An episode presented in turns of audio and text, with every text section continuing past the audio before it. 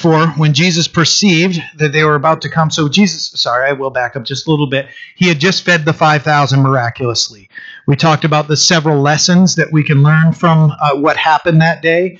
Uh, and ultimately, what's happening here is, as we're reading, is these guys just got the best meal, um, and it came from nothing. And uh, we learned several different lessons in that, but it came from a little boy's lunch and uh, the Lord multiplying that and feeding 5,000 people. So, therefore, when Jesus perceived that they were about to come and take him by force and make to make him king, he departed again to the mountain by himself alone. Now, when evening came, his disciples went down to the sea, got into the boat, and went over the sea toward Capernaum. And it was already dark, and Jesus had not come to them. Then the sea arose because of a because a great wind was blowing. So uh, what we see here is that uh, Jesus knew after they everybody got their free free meal that uh, everybody was uh, ready to make him king. They had found their bread king, the one that was going to provide for them. And hey, this must be the Messiah. He just did a, a miracle, he's going to keep feeding us, right? and uh, so they they want to keep uh, following Jesus, and he's obviously very popular, and and for great reason. He's been healing the sick and the lame, and the blind had received sight. Eh, all these miracles that we've been reading. You know, the the man that was uh, healed at the the pool of Bethesda, and uh, now he's feeding everybody, and they believe that they had everything they needed in him, uh, and and we do. and we'll talk more about that as we continue on in this study. So we were I was hoping to get through verse 21 last week, but I got a little long-winded, and uh, so we had to kind of come back here, uh, and and I had to kind of put things on pause.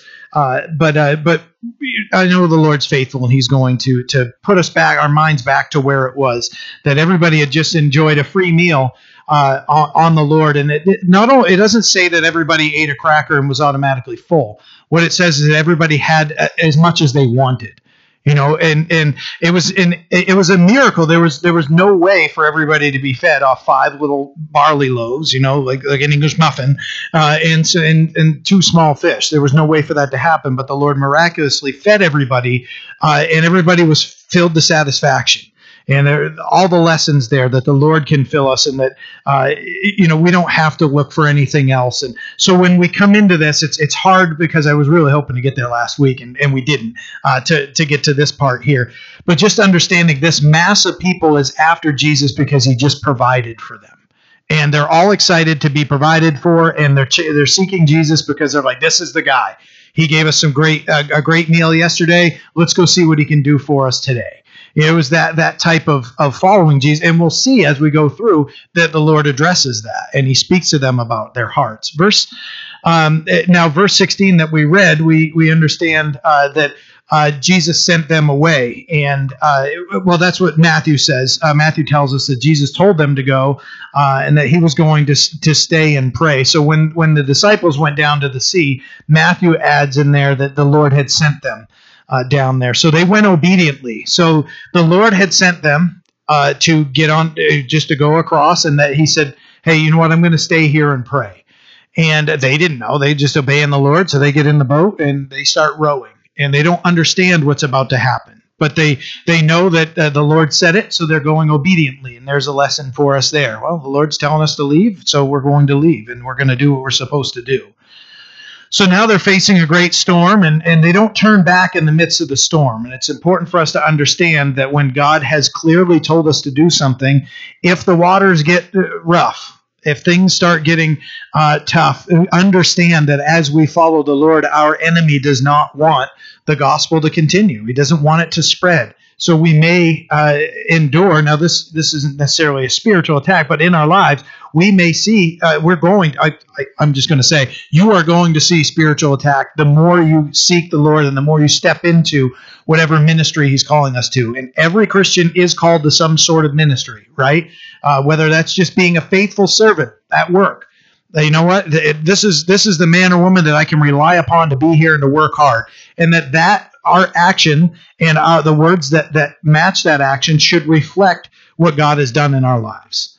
So wherever we are, whatever we're doing, but we have to understand the more that that we're stepping into, we're, the more we're diving into the Lord, the more, uh, especially uh, when when we're new to uh, to ministry, when something's new, you know, stepping into ministry. I remember when I was here and and Will, uh, we had just uh, moved back uh, to Maine. This was end of 2002, so this was probably near the end of 2003, and we had attended Calvary Chapel, Warrington for a while, but really believed that the Lord was calling us here. So we get down here, and after a short time, uh, Will says, "Hey, I'd like you to pray about being uh, being a, a, deacon here."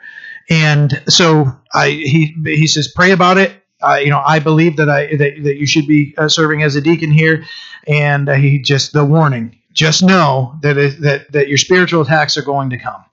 And as soon as you step into that ministry, the spiritual attack is going to come. Spiritual attacks are real they they are, uh, and uh, just understand that if we know the Lord has called us to do something and we're following Him obediently, and we're not we're not compromising in our life, we don't have this great sin or. We're just following the Lord, and things start getting tough.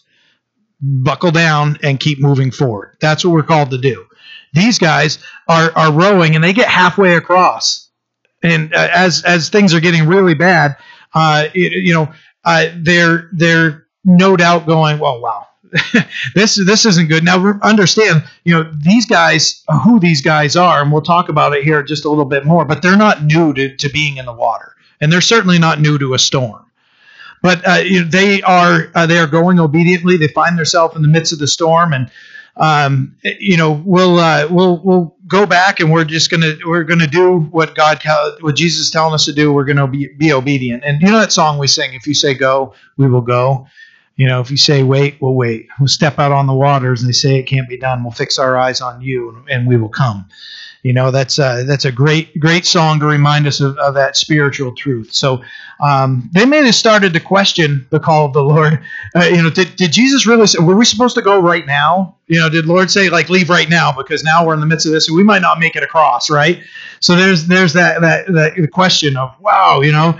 So uh, you know they got over the boat and uh, into the boat and uh, they they just start going. And uh, what we understand if you if you add Mark's uh, account of this, it says that Jesus saw them while they were on their way out. So they're three to four miles out, and Jesus is watching them. So if you if you if you put that you spin that in there, Jesus told them to go, and they went obediently, and they're doing the will of God for their lives, and they're in the middle of the storm, and Jesus is watching them. If you if you if you tie in Mark's gospel account to that, so it's not that Jesus didn't always saw them. Remember, uh, see them. Remember uh, Nathaniel being under the fig tree and uh, when in John chapter one, when uh, there's that conversation between Nathaniel and the Lord, and the Lord just says, "Hey, wh- while you were praying under the fig tree, while you were under the fig tree, I saw you," and that revolutionized Nathaniel's life. It changed him. He's like, "You're the Christ. You're the Son of God." I mean, he's ready to go. You're, we're, we're, I'm walking with you. Know, just understand that the, the eyes of the Lord are on us, and uh, and He's He's with us. He's He's why He's not aware. He's not unaware uh, that we're going through something uh, as we're following Him. He's there with us in that storm, in that in that troubled time. Just understand that if we are doing what He's told us to do, fix our eyes on Him and keep moving forward. He hasn't called us to do something just so we can uh, be embarrassed and, and not learn anything in our faith. He calls us so that He can use us and He can build us and strengthen us and continue to use us. So it's in, important to understand that. Now, regarding storms, uh, storm of instruction and the storm of, uh, of correction, uh, just understand there, there is a difference between the two. So in this circumstance, we see that Jesus is uh, teaching them of his his presence in the storm and they learn about uh, you know a lot about him in this and others may say that oh well you know there's sin in their life because they're experiencing a, a, a, storm and we've talked about that that the health wealth and prosperity doctrine will be like if anything hard happens in your life and uh, shane and, and sarah have been so faithful to say that uh, you know when they came out of that church they were being taught that you're only supposed to go from mountaintop to mountaintop so like supernaturally bound from one mountain to another. No that's silly. That's not the way it's supposed to go just understanding that uh, just just because there's a storm in our life doesn't mean that the Lord is correcting us for something. He might be instructing us and showing us something and building us. Understanding that He He is uh, He's at work. So remember, the, like I said, these guys are fishermen. They're men of the water, and they're unfamiliar with bad waters, and, and they knew bad waters. They understood things are not good right now, you know, and they're fighting and they're going through. And, uh, you know, remember Jesus calming the storm? You know, when this big storm's going on and these guys are freaking out thinking they're dying, where was Jesus? Right? He was sleeping, right? He was Jesus was sleeping. They go and wake him up, and uh, Matt, and I'll, I'll, share it with you here. Uh, Matthew chapter eight, verses twenty-three through twenty-seven. It says, "Now when he got into the boat, his disciples followed him, and suddenly a great tempest arose on the sea, so that the boat was covered with the waves. But he was asleep. Then his disciples came to him and awoke him, saying, Lord, save us. We are perishing. but, but he said to them, Why are you fearful, O you of little faith? Then he arose and rebuked the winds and the sea, and there was a great calm. So the men marveled, saying, Who can this be that even the winds and the sea obey him. So, uh, you know, these guys had experienced storm. They had experienced Christ in a storm and uh, they are they're dealing with a lot, and uh, this it's an overwhelming thing. There's a great storm, and they're trying to they're halfway across. I mean, my uh, my wrestling coach used to have a, have a, joke about basketball players just because it's wrestling and basketball, and and he used to say, you know, a, a wrestler and a basketball player in a race across uh, you know a lake, and uh, you know the wrestlers all set, basketball players all set, they start going they get halfway across and everybody starts getting tired. The wrestler just says, "You know what? I got to keep going." He said. The uh, basketball player turned around and went all the way back. So that's just a little joke. got got halfway. It was just always a joke about you know wrestlers being tough and basketball players not. So bad joke. I probably shouldn't have shared it, but yeah. Anyways, yeah. So, but they're halfway across. They're at a point of no return. They can't go anywhere. Verse 19. So when they rowed about three or four miles, they saw Jesus walking on the sea and drawing near the boat. And they were afraid. But he said to them, It is I, do not be afraid. They were then they willingly accepted him, uh, received him into the boat, and immediately the boat was at the land where they were going. So uh, Matthew shares that this was in the fourth watch of the night, 3 a.m. to 6 a.m. And uh, it's it's uh, you know you can't see the waves are going all over the place, uh, and uh, you're halfway across, and then they see Jesus walking on the water, and they're afraid. Now, I don't know that any of us would be in the middle of that and see somebody walking on water wouldn't be freaked out. right, right. Just just put ourselves in that. You got you ever been in that spot where you know it's dark and you're walking through something and it just you know you were just in that room, but when it's dark or it's it's extra creepy or whatever. But uh, these guys are out in the middle of a storm on the sea, uh, a Sea of Galilee. They're out there rowing, and all of a sudden Jesus is walking towards them, and they think he's a ghost. So they're scared. They're automatically frightened, and the Lord calms their fear. And uh, you know they have that natural human response, and Jesus knows their fear and addresses it. He says, "It is I. Do not be afraid." Now, Matthew adds a good portion to this, so we're going to look at Matthew. Uh, we're going to add Matthew's uh, account to what we're studying here. Matthew chapter 14, verses 28 through 33. And Peter, when Jesus said, uh, As I do not be afraid, and Peter answered and said to him, Lord, if it is you, command me to come to you on the water. So he said, Come. And when Peter had come down out of the boat, he walked on the water to go to Jesus. But when he saw that the wind was boisterous, he was afraid, and beginning to sink, he cried out, saying, Lord, save me. And immediately Jesus stretched out his hand and caught him and said to him, O you of little faith, why did you doubt? And when they got into the boat, the wind ceased. Then those who were in the boat came and worshipped him, say, worshipped him, saying, Truly, you are the Son of God. Isaiah 42, 43, verse 2 says, When you pass through the waters, I will be with you. And through the waters, they shall not overflow you. When you walk through the fire, you shall not be burned, nor shall the flames scorch you. Just understanding that in the midst of that storm, Jesus was right there. They couldn't see him, and they didn't know that he could see them struggling. But then he walks right out to them and lets them know it's it's me. Do not be afraid. And then we had the the added part there from Matthew, and it's a blessing to see that that uh, you know Peter had an extra lesson to learn of uh, of trusting in the Lord and keeping his eyes set on the Lord. Verse 21 says they willingly received him into the boat. No kidding. right? You're in the middle of the storm and Jesus is walking out there. Like, yep, yeah, get get him in here, right? Yeah, remember the last time, you know, when when the storm's going crazy, get him in, and, and everything was fine. It says, uh, you know, just the fact that that everything could could end right there. Uh, and uh, that, that Jesus was uh, there to calm everything for them, I'm sure was uh, a total blessing to them. And we saw that they, they praised him. So, so now we're going to uh, study several questions from the crowd and Jesus' response to them. So my hope was to finish that out last week. I didn't, so now we're picking up where I had hoped to, but the Lord had different plans, I guess. So, uh, so John uh, chapter six, verse twenty-two, and on the following day, when the people uh, who were standing on the other side of the sea saw that there was no other boat there except one which his disciples had entered, and that Jesus had not entered the boat with his disciples, but his disciples had gone away alone. However, other boats came from Tiberias near the place where they ate bread uh, after the Lord had given thanks. And when the people uh, when the people therefore saw that Jesus was not there nor his disciples they also got into boats and came to Capernaum seeking Jesus and when they had found him on the other side they said to him rabbi when did you come here so everybody's looking for Jesus. It's not a shock. They just uh, uh, witnessed the miraculous uh, feeding, and uh, they had seen him and uh, heard him, seen him ministering, heard him speak. Uh, so they're they're seeking Jesus, and uh, you know they couldn't find him, but uh, they knew that he wasn't in the boat when the disciples left, and and he also wasn't there anymore. So the disciples are gone, and Jesus is gone, but they're like, wait, he wasn't in the boat. We watched, and uh, he wasn't in the boat when they left. So how did he get here? It was their question. So they, they couldn't find him, and uh, they're trying to figure that out. But uh, then then we see that they all jump in together, and I just wrote in here they were boat pooling, you know, carpooling. So they all, you know, no doubt, hey, just just get in. We're gonna go chase them. We know where they went.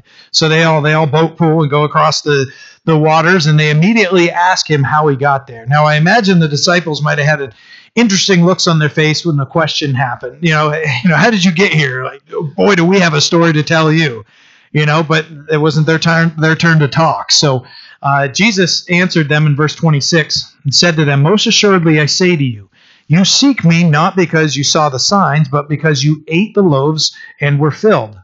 Do not labor for food, for the food which perishes, but for the food which endures to everlasting life, which the Son of Man will give you, because God the Father has set his seal on him. So instead of telling them how he got there and everything, Jesus has uh, something else. And, you know, how did he get there and why he got there? He tells them, you know, why they came.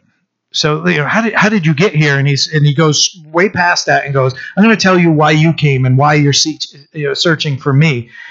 And, you know, they're concerned about the physical provision and, and they're not seeking him for what he offered spiritually. You know, there, there's a carnal need there and versus an eternal need uh, that they're not seeing, they're not understanding. So the Lord is, is opening their eyes and begins to open their eyes to that right now. Verse 28 says, Then they said to him, What shall we do that we may work the works of God? And Jesus answered and said to them, This is the work of God, that you believe in him whom he sent. So Jesus answers their question with the best answer. He doesn't he doesn't go through a list of do's and don'ts. Okay, so if you want to be saved uh, and and everything, this is what you need to do. You know, okay, you got your you got your your scrolls out and you know get your your pen and your your ink and start dipping it. We're gonna we're gonna go through a lesson. Jesus has a very simple answer for them. This is the work of God that you believe in Him whom He sent. That's it. That, that was that was what he said. You know how how can we? It says uh, you know how may we work the works of God is what they say, and he says believe in me. Essentially, is what he's saying. Believe in him uh, whom he sent. So uh, we must believe in Jesus Christ, and our works don't save us. You know, faith in Him does. And and these are going to be familiar verses to you, but as you see them, uh, it's important to understand that we uh, not only understand this, but that, that we're so familiar with these verses that when we're asked, we can share those things. But they're always a constant reminder to us also. Ephesians 2, verses 8 and 9 say, For by grace you have been saved through faith, and that not of yourselves it is the gift of God, not of works, lest anyone should boast. Acts chapter uh, 16, and there's a little bit to read here, so bear with me. But hopefully you can follow along on there. But at midnight, Paul and Silas were praying and singing hymns to God, and uh, the prisoners were listening to them. So Paul and Silas have been thrown in prison; they had been beat, and uh, they're in shackles. And uh, we're going to see here that in their circumstance, they turn to God and they're they're praising God, and we're going to see how that sparks believing faith in the Philippian jailer. Suddenly, there was a great earthquake so that the foundations of the prison were shaken, and immediately all the doors were open and everyone's chains were loosed. And the keeper of the prison, awaking from sleep and seeing the prison doors open, supposing the prisoners to have fled, drew his sword and was about to kill himself. Failure was not an option. His his job was to keep those those uh, prisoners in there, and if he had failed at his job, he was going to lose his life anyway. So he was about ready to take his life. Verse twenty eight says, "But Paul called with a loud voice, saying, Do yourself no harm, for we are all here." Then he called for a light, ran in, and fell down trembling before Paul and Silas. And he brought them out and said, Sirs, what must I do to be saved? So they said, Believe on the Lord Jesus, and you will be saved, you and your household. Then they spoke the word of the Lord to him and to all who were in his house. And he took them the same hour of the night and washed their stripes. And immediately he and all his house were baptized. Now, when he had brought them into his house, he set food before them, and he rejoiced, having believed in God with his with his household. So, what we see here is this miraculous thing that happens. It's miraculous that Paul and Silas have peace after just being beaten. And that they're sitting there, that they have the peace of God in their hearts, that they can sit and it says that they were uh, singing, uh, uh, they were praying and singing hymns, no doubt blessing everybody around them. There's probably not a whole lot of singing happening. That prison wasn't like the prisons these days. It was not fun to be there, and you're in stocks. Stocks were meant to be uncomfortable, in chains you know, stocks where you, you know, put your head through or whatever, you know, and they're just singing, praising God. And the Lord causes an earthquake and the doors open up and all the chains fall off. And this guy says, Oh my goodness, I just lost everybody. And he's about to kill himself, and Paul stops him and tells him, No, don't do yourself uh, any harm. We're, we're right here. His response, he gets a light, he runs in, and what is his response? His question is, What must I do to be saved? What do I, what, I, no doubt heard the songs, no doubt heard the prayers, and he knew there was something different about these guys. So the first recorded words we have of this Philippian jailer were about salvation, and he knew that he knew he needed. There was something when he saw all this that that wait a minute, this is true faith. And as they're as they're praising the Lord and and, and praying in this time, you know, you know, God had got it gotten his attention through this. Hey, you hear those guys singing in there? You hear him praying, and whoa, everything is, you know, until that moment, uh, you know, they were regular prisoners, and, and God had heard their prayers, and the earthquake, you know, opened the doors, and, and the chains were loose, and, and the jailer's about ready to take his life, and you know uh, that uh, everything is there. He's about to take his life, and we see here that he had a family, and that God God used Paul to save this man's life, and then to save his soul. Not only that, but his families. And his first recorded words were, What must I do to be saved? And he knew that they had something uh, that was different than everybody else that he had been in charge of and, and what they were doing. And he focused, uh, you know, they, uh, you know, that regular focus of, you know what, I'm just going to go to work. I'm going to pay my bills. I'm going to get my money and, and all these things. And uh, it's just another day, just uh, something that, uh, you know, I'm just going to go to work, do what I need to do, go home and, uh, you know, eat some cakes that have been baked up and whatever. It just it probably thought it was a normal day. Had no idea that everything was going to change for him. And and when that all happened, he knew that he needed to be saved, and uh, he was now focused on the eternal, whatever whatever it was. You know, I don't I don't know his mindset or whatever, but I don't believe he went to work going, hey, you know, I, I wonder how I must be saved. I, what what he witnessed in the Christians' lives uh, was was something that drew him and that that spoke to his heart. And uh, and this man is uh, he, just says, you know, what do I need to do to be saved? And you know, it, what we see here in him was he was saved because he believed, and then he was baptized. You know, believers should should all be baptized. It's an outward expression of an inward change, and we're not going to spend a whole lot of time on baptism. I think we've covered that several times, and we've gotten right into it. So, his works came after his salvation. You know, the work of of of ministering, and and then it says that he was he was taking care of their wounds and everything. That came after his salvation. You know, the Lord was had ministered to him and had put a joy in his heart, and he's like, oh man, these guys, these guys just shared the gospel with me and with my family, and and it, as they're sharing and everything, he's just ministering, and he, he's he's blessed. His life has been changed. He had no idea it was going to happen. Romans 10, verses 8 through 10 says, But what does it say? The word is near you, and in your mouth and in your heart. That is, the word of faith which we preach. That if you confess with your mouth the Lord Jesus and believe in your heart that the Lord, that God has raised him from the dead, you will be saved. For with the heart one believes unto righteousness, and with the mouth confession is made unto salvation. Verse 13 says, For whoever calls on the name of the Lord shall be saved.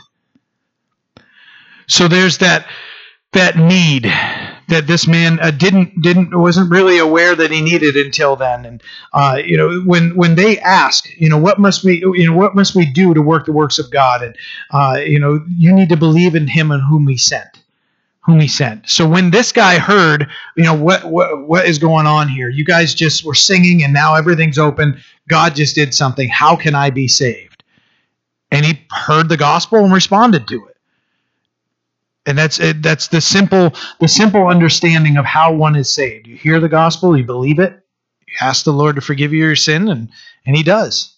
That's that's salvation. We hear the gospel and we respond to it. For whoever calls on the name of the Lord shall be saved. So now understanding that both Romans and Ephesians were written by Paul, and uh, this was one that had based his life based on uh, the salvation through his works. He believed that as as a uh, Pharisee, as a religious leader in Israel, that he was saved by uh, his bloodline and and uh, the good works that he did. And now he's writing uh, in in Ephesians chapter two and also in Romans about faith. We are saved by grace through faith. And the, that being written from one that used to persecute the faith and was transformed into now a bold preacher of faith in Christ causing people to blaspheme the name of Christ, to now preaching the name of Christ. Changed his life. It's all about believing in Christ. It's all that's that's where our foundation has to start as a Christian. When we hear the gospel, do we believe it or are we going to reject it? You know, that's that's that's something that that that uh, anyone who hears the gospel has that opportunity. Am I going to believe this or am I going to reject it? It's all about believing in Christ, the bread of life. Verse 30. Therefore they said to him, What sign will you perform then that we may see it and believe you? Uh, what work will you do? Our fathers ate manna in the desert, uh, and it's uh, as it is written, He gave them bread from heaven to eat. So here they are, like, hey, what are you going to do? Hey, here's a suggestion. How about some bread? right? Right? That, that's what they're that's what they're saying here. What sign are you going to perform then? Hey, they ate bread. What, you, you know, you got another meal up your sleeve or what? You know, they had short memories. He had just fed them. And uh, you know, Shane and I were talking about this last week that that you know, a, a, Jesus's response when uh, there had been a, a request for uh, for miracles to be done, and Jesus said, uh, a, wicked and adulterous generation seeks after a sign, and uh, there shall be no sign given to it." There's more to it, but it's it's straight up that when when you're running around just trying to watch magic shows, uh, there's something wrong with your heart when you're not understanding that the Lord is at work and He's doing something powerful. So they wanted a free meal. They wanted to be entertained. You know, what are you going to do? What's next? You know, that was the approach they had, and they they liked the meal they had yesterday, so they uh, they thought, hey, you know what, we're going to put in that request, and you know they they wanted to see and and experience. I mean, we all everybody wants to experience something cool, but they're not understanding that there's something more happening here. And uh, so the Lord uh, addresses that. Verse 32 Then Jesus said to them, Most assuredly I say to you, Moses did not give you bread from heaven, but my Father gives you the true bread from heaven. So Jesus had just given them bread to satisfy their bodily hunger, and uh, now uh, he uses that to explain that there's a greater need in their lives that he can meet. And he sets the record straight. Moses didn't provide uh, for the wandering Israelites, God did. God God used Moses to lead them, but Moses wasn't the one, you know, whipping up the manna and you know throwing out his hand and manna just manna fell from the sky, right? And uh, manna in and of itself is is is a miraculous meal for them that they were fed with every day. As they're wandering, they have this bread there, and uh, it's called manna. Manna, the word means what is it? They were trying to figure out what it was. Hey, it, it tastes good. We're going to eat it. And so, so uh, an important thing about manna is it was only good for that one day, and then it would rot. Remember, they tried to they tried to you know, build it up here. Hey, we haven't eaten for a while. Throw some more in here, and it's rotten the next day. And there's a lesson there you know uh, they, they, would there was uh, in preparation for the sabbath they could grab two days but they couldn't just start hoarding all this stuff and they uh, because then where's their trust in the bread that they have rather than the god that's providing it right was a huge spiritual lesson for us right there the point was daily, reliance upon god is what he taught them daily reliance upon him there's a lesson for us you know, they needed that bread they needed that bread. They had to have that bread daily. And the Lord was providing it. There wasn't anything they could do. They couldn't store it up. They couldn't, you know, shove it away. Nobody could grab it and try to sell it. We never saw that in the last two years, right? Remember what toilet paper did when COVID started? I remember I remember seeing a, a, a picture of this truck driving with a whole pallet of toilet paper. You know, and they're driving. Everybody's just prepared for just absolute craziness and selfishness is what happened, right? selfishness, whether they were going to keep it all or just ex, uh, extort everybody and be like, oh yeah, this toilet paper, hundred bucks a roll. You know, everybody needs it. You know. Believe me, I live with four ladies. We go through toilet paper like nothing. So, and that, that's that's just what it is. You know, the selfishness that comes out. So there's a spiritual lesson, a wonderful spiritual lesson of daily reliance upon the Lord. God is our provider, not man.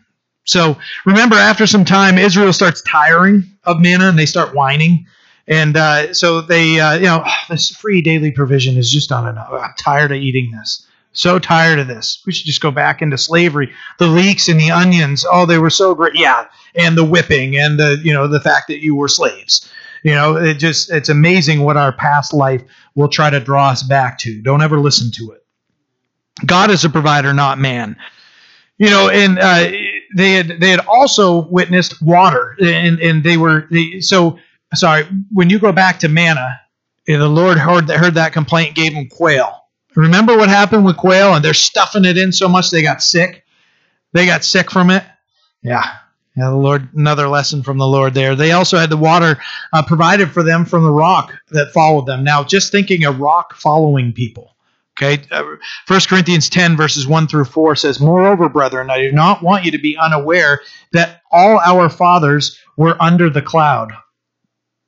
All passed through the sea, all were baptized into Moses in the cloud and in the sea. All ate the same spiritual food, manna, and all drank the same spiritual drink, for they drank of that spiritual rock that followed them. That rock was Christ. That a rock was producing water. I don't know. Have you ever cracked a rock open and seen water? It's about as dry as it comes, right? But the Lord miraculously providing through a rock to teach a lesson of Christ. 32 I have 32b on here. The second half of verse 32 says, "My Father gives you the true bread from heaven." Manna was to sustain and, and nourish their bodies. It was to temporarily save them from physical death. That's what that's what manna was designed to do. That's what food is to sustain us and to nourish us. But Christ explains there's a need for more than the carnal and physical and Jesus continues to set the record straight with them. You know, he speaks of a, a superior food that was uh, is uh, than that which is uh, consumed. You know, there's something more that we need in our lives than that which we, you know, man shall not live by bread alone, but by every word of God, right? There's something or someone that provided eternal life, and the Lord is explaining that to them. In verse 33, it says, For the bread of God is he who comes down from heaven and gives life to the world. Then they said to him, Lord, give us this bread always. And Jesus said to them, I am the bread of life. He who comes to me shall never hunger, and he who believes in me shall never thirst. But I say to you that you have seen me, yet you do not believe. So the bread of God is He who comes down uh, from heaven and, and gives life to the world, he says. He declared the bread of God to be a person. So they're not getting the spiritual lesson. Does this sound familiar from uh, when, when Jesus was talking with the woman at the well? She's not understanding the difference between what Jesus was talking about, that that that water that, that would quench that thirst forever. You know, give me that so I don't have to come to the well. Remember, she's like, Can I have that? I'm tired of carrying this stuff. Can I have that water? And he's talking so much, he's talking about the salvation of her soul. That he is the one that can provide every day for them. You know, Christ is he's he's speaking of what he says here. Uh, if you go back to 33, he says, "For the bread of God is he who comes down from heaven." He's once again speaking of his pre-existence and that he is eternal. So they're sitting here and their minds are getting blown. Verse 34 uh, if you if you look at 34, it says, "Then he said to them, Lord, give us this bread always." And and like I said, these people, just like the woman at the well, they're they're kind of carnally minded. They're wondering, okay, yeah, great. What are we going to eat? You know, how are we going to take care of that? Everything. The Lord has a different lesson for them. And in verse 35, he's and Jesus. Um, and Jesus uh, said to them, I am the bread of life. He who comes to me shall never hunger, and he who believes in me shall never thirst. He declares himself to be the bread of life. And he identifies himself. I am the that bread of life. It's another I, I am statement. Remember when we got when we started in John, there are the seven miracles and the seven I am statements of, of Christ. This is this is one of them. I am the bread of life. He who comes to me shall never hunger, and he who believes in me shall never thirst. He's claiming to be uh, the one and only sustenance that can nourish a spiritual need within mankind. People have described it as a, a God shaped hole. Jesus is saying, I'm the one to meet this need. You know, you have you have a need that you don't understand. what we see here is that the Lord is getting uh, to you know they're like, can we can we just have some bread? That right? That's why that Jesus said you you don't you're following me because you ate bread yesterday you know, and, and he's got a he's got a much more important uh, lesson for them, and he's he's claiming to be that one, and you know, in Christ is a spiritual satisfaction of all mankind. You know that everybody who is searching for uh, that thing that they need in their life is found in Christ. He states in verse 36 uh, that they had seen him and they don't believe. You know, they have the answer right in front of them and don't even know it. Verse 37 All that the Father gives me will come to me, and the one who comes to me I will by no means cast out. For I have come down from heaven not to do my own will, but to do the will of him who sent me. This is the will of the Father who sent me, that of all he has given me I should lose nothing, but should raise it up at the last day. And this is the will of him who sent me, that everyone who sees the Son of God and believes in him may have everlasting life, and I will raise him up at the last day. So he's once again claiming equality with God, that he is equal to God when he says uh, when he says what he's saying in verse 37, the beginning of it.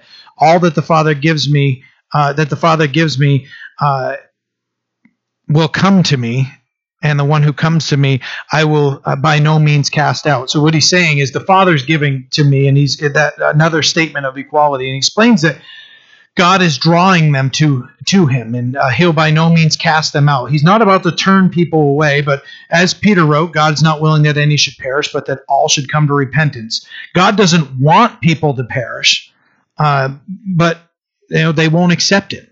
You know, so when you're reading in in when when Peter wrote that in Second Peter three nine, he's not willing that any should perish. God is not willing that any should perish. It's important to understand that he doesn't want anybody to perish, but that all should uh, could come, should come to him and come to repentance. He doesn't desire it, but he allows it for their free will. So uh, you know, some will argue that uh, he won't allow them to perish. That's incorrect and it's false doctrine, and that's universalism. And we're not going to dive into that too too much here. We are going to have a deeper discussion uh, regarding. I said it last week: Calvinism and Arminianism, and I'm going to present both, and uh, and we'll talk about them. But uh, I found an excerpt in my in my studies I wanted to share with you. It says, "In the same way."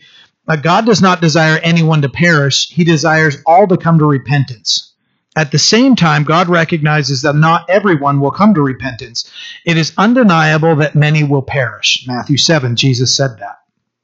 Rather than being a, co- a, contradiction to what we just read in Peter, God's electing and drawing of some to salvation is evidence that he truly does not desire people to perish. Uh, were it not for the election and the eventual and the effectual calling of God, everyone would perish. So we John 6:44 we're going to get to it. Romans 8:29 and 30 talk about God drawing. It's important for us to understand a balance that's needed in our lives as we read the scripture and we understand the scripture. There are two extremes that we're going to cover. Calvinism, Arminianism, and we're going to get into that here in just a few minutes. And I'm going to try to be brief because I have a lot to, to cover here. Verse 31 Then the Jews complained about him because he said, I am the bread which comes down from heaven. And they said, Is this not Jesus, the son of Joseph, whose father and mother we know? How is it then that he says, I have come down from heaven? So remember, we talked about familiarity breeds contempt. We've already, we've discussed that before. Hey, we know this guy. He, he can't be anything too special. We know him. You know, maybe there's a lady there. Hey, I remember changing his diaper. Or, you know, maybe they saw Jesus take his first walk, or they saw him as a kid. Whoever did, they they knew Jesus. They were familiar with him because they're saying here, saying, uh, you know, how can he say this? But you know, isn't this Jesus the son of Joseph? No, actually, he's the son of God, uh, and the son of Mary. Um, but and and the mother whom we know, you know, we, we know this guy, and um, might have might have seen him. Who knows? And that was just uh, more uh, speculation. It's not that any of these claim to be there. You know, when Jesus was walking or, or you know learning to why anything those things. But what we see here is that they're blind to spiritual things. Once again, referring to carnality and and, and uh, the earthly. So their statements show their unbelief because they're they're rejecting him just because they know him and they're saying, well, we know who he is, so there's no way he could be the Messiah. He has to be this mystic that comes out of a tree or you know a cloud or something. That's that's who he's got to be. It couldn't be somebody that we know. Verse 30, uh, 43 says, Then Jesus answered and said to them, Do not murmur among yourselves. No one can come to me unless the Father who sent me draws him, and I will raise him up at the last day. It is written in the prophets, and they shall all be taught by God. Therefore, everyone who has heard and learned from the Father comes to me. So this would have ruffled some feathers with the Jews because they believed, hey, you know, I, I we're already we're we're good to go. We're Jewish. You know, they believed that because of their bloodline, they're automatically in right standing with God, and we understand from the scriptures that's not the case. You know, Israel as a whole uh, were God's chosen people and a vessel for uh, that, that He used, and that the Messiah would come through them. But they're not the only ones He loved so uh, that that whole mindset of uh, was was probably just uh, the, what Jesus had just said. It probably rocked them a little bit. And this is, uh, you know, the Lord is is showing here that uh, you know when He says that nobody. So going back to. Um, verse 44 says, No one can come to me unless the Father who sent me draws him, and I will raise him up at the last day. So uh, Jesus is saying that that the Father and He are one, and uh, you know, they they there can't be a belief in uh, their own uh, their own you know good deeds or anything. He's saying that that God is going to draw. So God calls us, He draws us, and we respond. And it's it's not us uh, just deciding to to look for God. And uh, so just understanding that uh, we can be confident in sharing the gospel. It's not our job to decide who is saved and how. You know, God God doesn't you know call us to to be the one that that uh, is is forcing somebody to decide whether they're going to follow the Lord or not. You know, we're supposed to be just uh, be willing vessels and share, and and uh, God's going to do the work in their own heart and um, using uses willing vessels, and you know, God draws. It doesn't He doesn't drag people. You know, he he calls to the heart. He doesn't drag them saying, "No, you're going to be saved whether you like it or not." You know, that's that's that's forcing his will upon us. Jeremiah 31 3 says, The Lord has appeared of old to me, saying, Yes, I have loved you with an everlasting love. Therefore, with loving kindness I have drawn you. Hopefully, you have it up there, right? Just to kind of look at. And this drawing is not irresistible grace. It's the Lord calling uh, to the heart when people hear the gospel. And it's it's not only man's decision to seek God, and it, there's that combination of God working and, and having a choice. Verse, uh, uh, I have a, another excerpt here, and, and uh, you know, all those that that have come to Jesus and drawn by the Father will receive eternal life and uh, will be uh, resurrected at the last day. That's that last part portion. You know, God will draw them, and in the last day He will raise them up. Verse 44 says, No one can come to me unless the Father has drawn him. Now, I, I talked about this discussion of Calvinism and Arminianism. And uh, what it is, it's a, a, discussion between God's sovereignty uh, and man's responsibility. If you're not familiar with the two, I'm going to, as briefly as I can, touch on this. If you need more um, uh, understanding of Calvary Chapel's uh, stance on this, my stance on this, and what's going to be preached here, I can provide for you a pamphlet that Chuck Smith wrote. It's uh, like 16 pages. It's perfect reading material for me, uh, and uh, you can read you can read it very quickly. But there's understand what he does is he presents both sides and then explains that Calvary Chapel is right in the middle. Yes, the, the scripture says this. The scripture also says this. Understanding that Calvinism and Arminianism, them, the, the, them in and of themselves, uh, have caused, uh, for the past 16, 600 years, division within the church.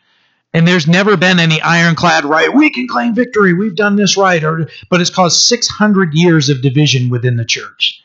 We're right. No, we're right. No, we're right. We're right. Oh, oh, we're supposed to be ministering people and loving them. Oh, I forgot all about that. I was too busy being right. Right there, so so there's stuff here that we're going to talk about. I'm going to define the five points of each belief system, Arminianism and uh, and Calvinism, and and uh, but we should understand that the focus of the church should be on unity in love and glorifying God. That's that's what the church should be focused on: being united in love and glorifying God. That's what we're called to instead of being right and wrong and uh, full of pride on one side or the uh, or the other. So Arminius, uh, the uh, that came up with the five points, and the Calvinists, as a response to uh, him after uh, Calvin was dead, came up with their own. So I'm going to describe them both. Casey's actually going to pull something up here, and hopefully. Uh, hopefully that's readable. If you need to see more, uh, it's very simple. You can just do a Google thing. That's where I found it. Uh, it just describes the five points of each. Okay. So the first point is depravity. Calvin speaks of a total depravity of man. Man is uh, in absolute bondage to sin and Satan, unable to exercise his own will to trust in Jesus Christ without the help of God. Okay, that's Calvin's stance on uh, the first one there, total depravity. So Calvin is br- broken down. Calvinism is broken down into tulip, uh, five five points of Calvinism. Uh, so you can get into uh, it helps you understand it and uh, remember it a little bit better. Uh, Arminius is a partial, uh, partial depravity, and, and it speaks more of free will. Uh, stating that the fall of man is not total, uh, that man is uh, good enough that that we can accept Jesus on our own, that we can come to that. So there's enough good in us that we can still accept Jesus. Okay, so that's the first part, depravity, that total depravity. So in Calvinism, it would be the T. Uh, election is the next thing. So uh, for Calvinism, the U in tulip would be unconditional election. Says uh, so. One way to under, understand it is that foreknowledge. And so Calvinism believes that foreknowledge is based upon the plan of God and purpose of God, and that election is not based on the decision of man, but the free will of the Creator alone. That man has nothing to do with it. That we are we are. I, I will say it this way: that we're robots. That we have no no choice to make. That God will force His will upon. Uh, and Arminius uh, says that uh, election is is conditional based on the foreknowledge of God as to who would believe. So man's act of faith was seen as the condition or, or his uh, being elected, since God foresaw man's will to accept Christ. So there's the sovereignty of God versus man's will that uh, to to be elect. Well, you can be elect if you choose to be, or the other on the other side, it's no. Whoever's elect uh, has no choice in it, and that it's God's sovereignty. Are you seeing the polar opposites, the extremes on both sides? It's important to understand, and we're going to get to it here. To understand both of these, is it's important to understand them, but it's, it's I, I remember Jen was telling me that in, in one of her studies that she read Chuck Smith was talking about and he spent days trying to figure out okay well which one is right? And he's doing this and at one point throws down his book and says God I can't understand this. And God spoke to him and said I didn't call you to understand it. I, I, I called you to have faith in me and to follow me There are things about God we're not going to understand. There are things about both of these arguments that make sense in some circumstances. This church will not stand in Calvinism, and this church will not stand in Arminianism. We're right in the middle, and that's where, where, where we're told to be, and that's where I've been raised in my faith uh, through Calvary Chapel to remain right in the middle. Okay, yes, the scripture says this, and the scripture says this. We're not going to be of, of division in here. Atonement is the next thing. So Calvary, uh, sorry, Calvary, Calvin uh, that L in uh, tulip is limited, that there's limited atonement. Jesus Christ died to save those who were given to him by the Father in eternity past, that all of the elect that Jesus dies for will be saved, and all that he did not die for, the non elect, will be lost. So that's Calvin's statement. You're either he either died for the elect and the, the that that his his sin doesn't uh, sorry his sin his sacrifice doesn't cover all only the elect. Arminius is is unlimited. It's more that universal atonement that, that god loves everybody and christ died for everybody and god isn't willing that any should perish but man has to exercise their free will to be saved. That's arminian the arminian ver, uh, view of atonement.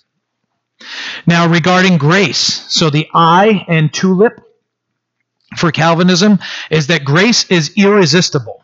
So this is Calvin's state, uh, Calvinist state uh, statement of, of, of what they believe that the Lord possesses irresistible grace that uh, it cannot be obstructed.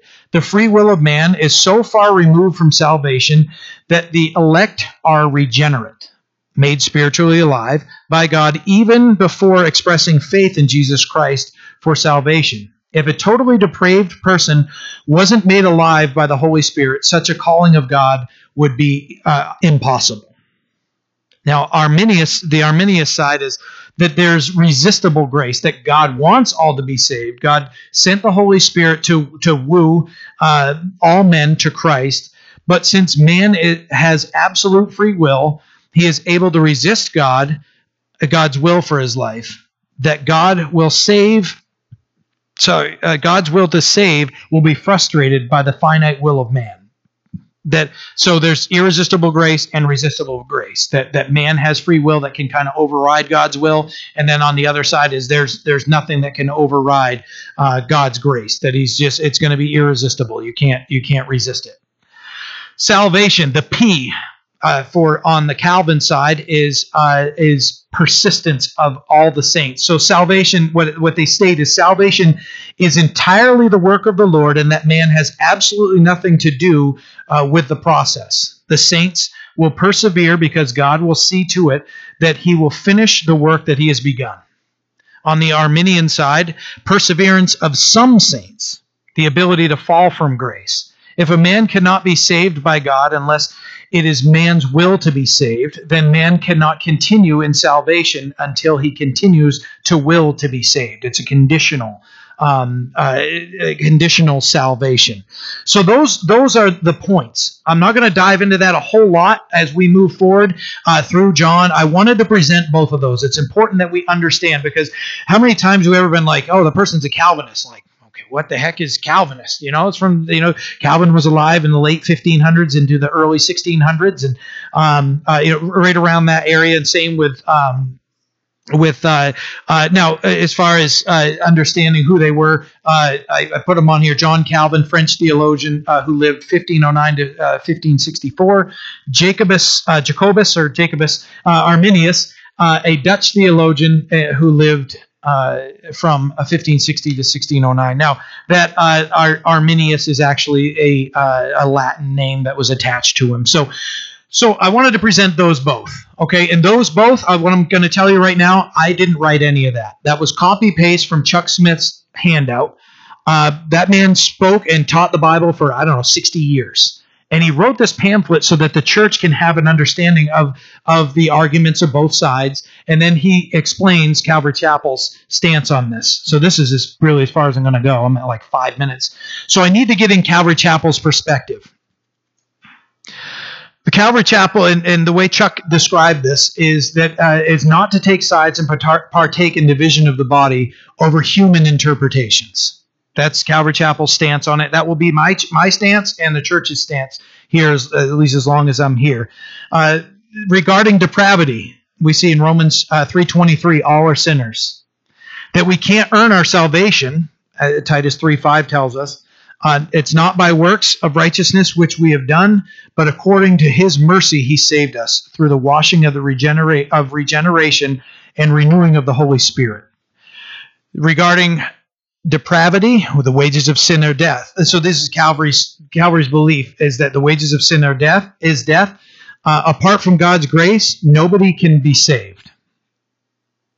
None are righteous or capable of doing good from Romans chapter 3. Apart from the conviction and regeneration of the Holy Spirit, no one can be saved. John 1, John 16, 1 Peter chapter 1. Mankind clearly is in a fallen state, lost in sin. Regarding election, Calvary Chapel stance. God chose the believer before, uh, regarding God, uh, that Calvary Chapel's stance on this is God chose the believer before the foundation of the world. Ephesians chapter 1 verses 4 through 6. Just as he chose us in him before the foundation of the world that we should be holy and without blame before him in love, he having predestined this is just reading the scripture, having predestined us to adoption as sons by Jesus Christ to himself according to the good pleasure of his will, to the praise of the glory of his grace by which he made us accepted in the beloved. Hopefully that was up there, right? Yeah, good. Uh, based on his foreknowledge, he has predestined the believer to be conformed into the image of his son. Romans 8, 29, verse and, and uh, 30 say, For whom he foreknew, he also predestined to be conformed to the image of his son, that he might be the firstborn among many uh, brethren. Uh, moreover, whom he predestined, these he also called uh, from uh, uh, whom he called, these he also justified. Whom he justified, these he also glorified. God offers salvation to all who call on his name. Romans 10:13 For whoever calls on the name of the Lord shall be saved. God calls to himself those who will believe in the Son his son Jesus Christ. 1 Corinthians 1 9 says, God is faithful by whom you are called into the fellowship of his son, Jesus Christ our Lord. However, the Bible does uh, teach that an, uh, an invitation goes out to all, but there are very few that accept it. And we see this uh, this balance throughout the Scripture. Revelation 22 verse 17 says, "Whoever deny, uh, desires, let him take the water of life freely."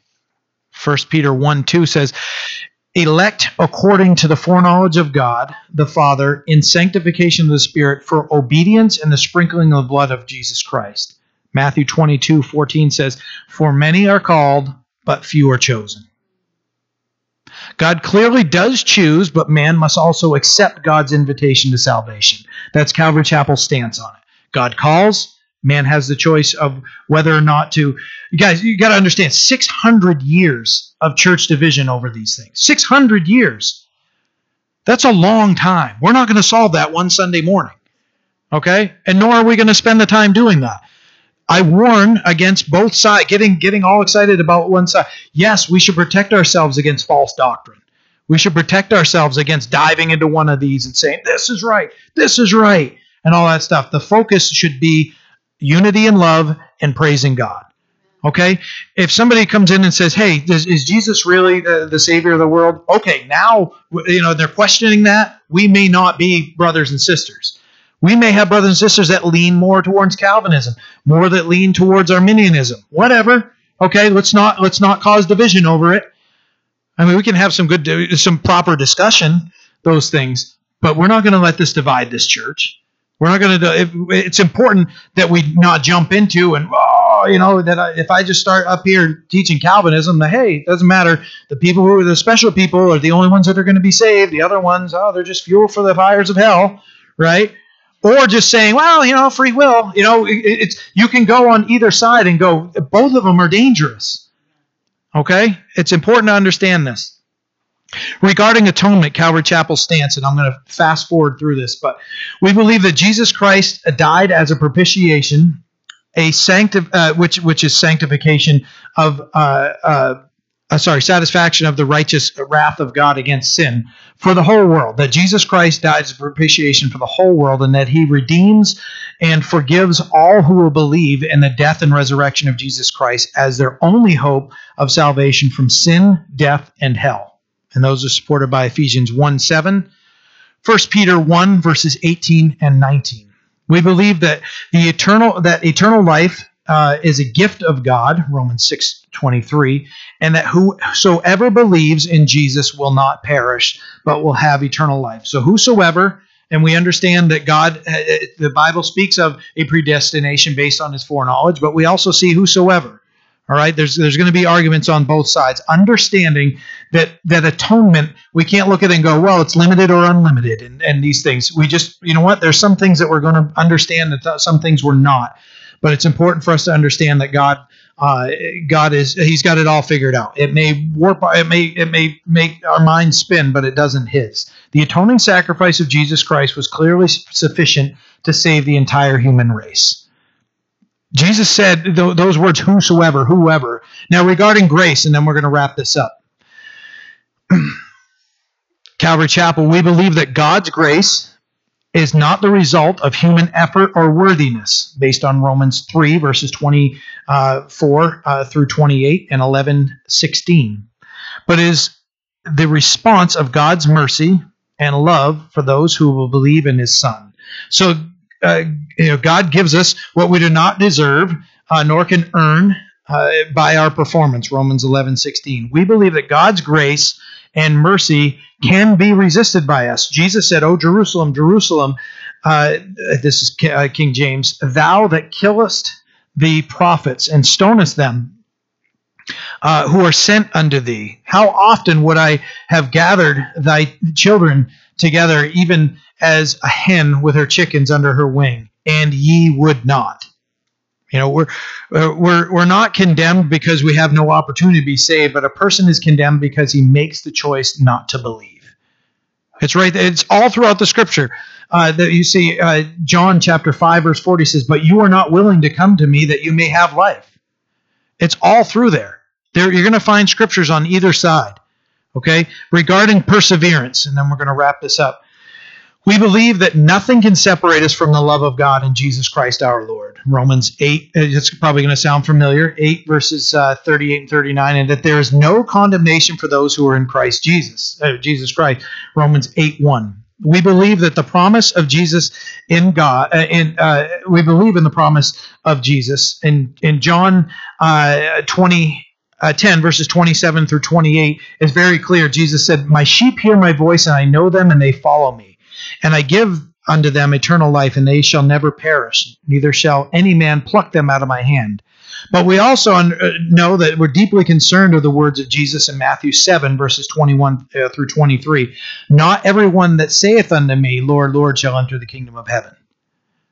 Okay, and he goes on and he talks about, you know, those that that uh, were obedient to him and, and, and followed him. And uh, you know, saying, didn't we do all these works? And he says, depart from me, I never knew you. Second Timothy two uh, verses uh, uh, uh verse verse twelve says, "If we deny him, he will deny us." So it's important, and I'm wrapping this up right now. It's important to understand a Bible-centered balance in uh, these uh, difficult issues is of great importance. This is another copy uh, from Chuck Smith. It's not easy to maintain the unity of spirit among us in these matters. Uh, it seems that the sovereignty of God and human responsibility are like two parallel lines that are that do not seem to intersect within our, our finite minds. But scripture tells us that the wisdom from above will be loving and kind toward all, seeking the unity of the believers, not trying to find ways to divide and separate one another. As I said, 600 years of separation, and no one can claim victory. Uh, but it's important to understand both and that you know a Calvinist is going to come up and say, "Oh, it doesn't really matter." Uh, you know, an Arminian is going to say, "Well, you know, I can do what I want, and uh, and uh, I decide whether I this and that," and just understand them both.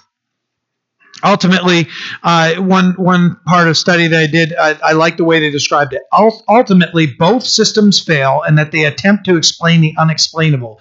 Human beings are incapable of fully grasping a concept such as this. Yes, God is absolutely sovereign and knows all. Yes, human beings are called to make a genuine decision to place faith in Christ unto salvation. These two facts seem contradictory to us, but in the mind of God, they make perfect sense.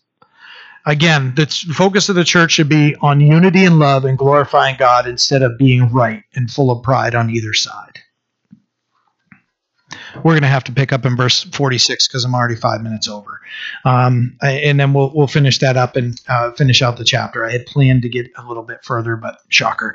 Uh, I didn't because I, I talked too much. So just, imp- uh, just understand when Jesus is talking about He is the bread of life, He is the one that can give us everything we need spiritually, and that when we found Christ, there's no more searching needed. Dive into Him, dive into the scriptures. Understand that there are belief systems, extremes on either side, that, yeah, it's okay to understand them, and that's, I'm not going to do that breakdown. I don't, I don't believe that I, I may never do it again. I might do it personally, um, uh, and, just and really what I'm going to do is we're going to open up Chuck Smith's flyer and do it because that's the best one that I've ever seen.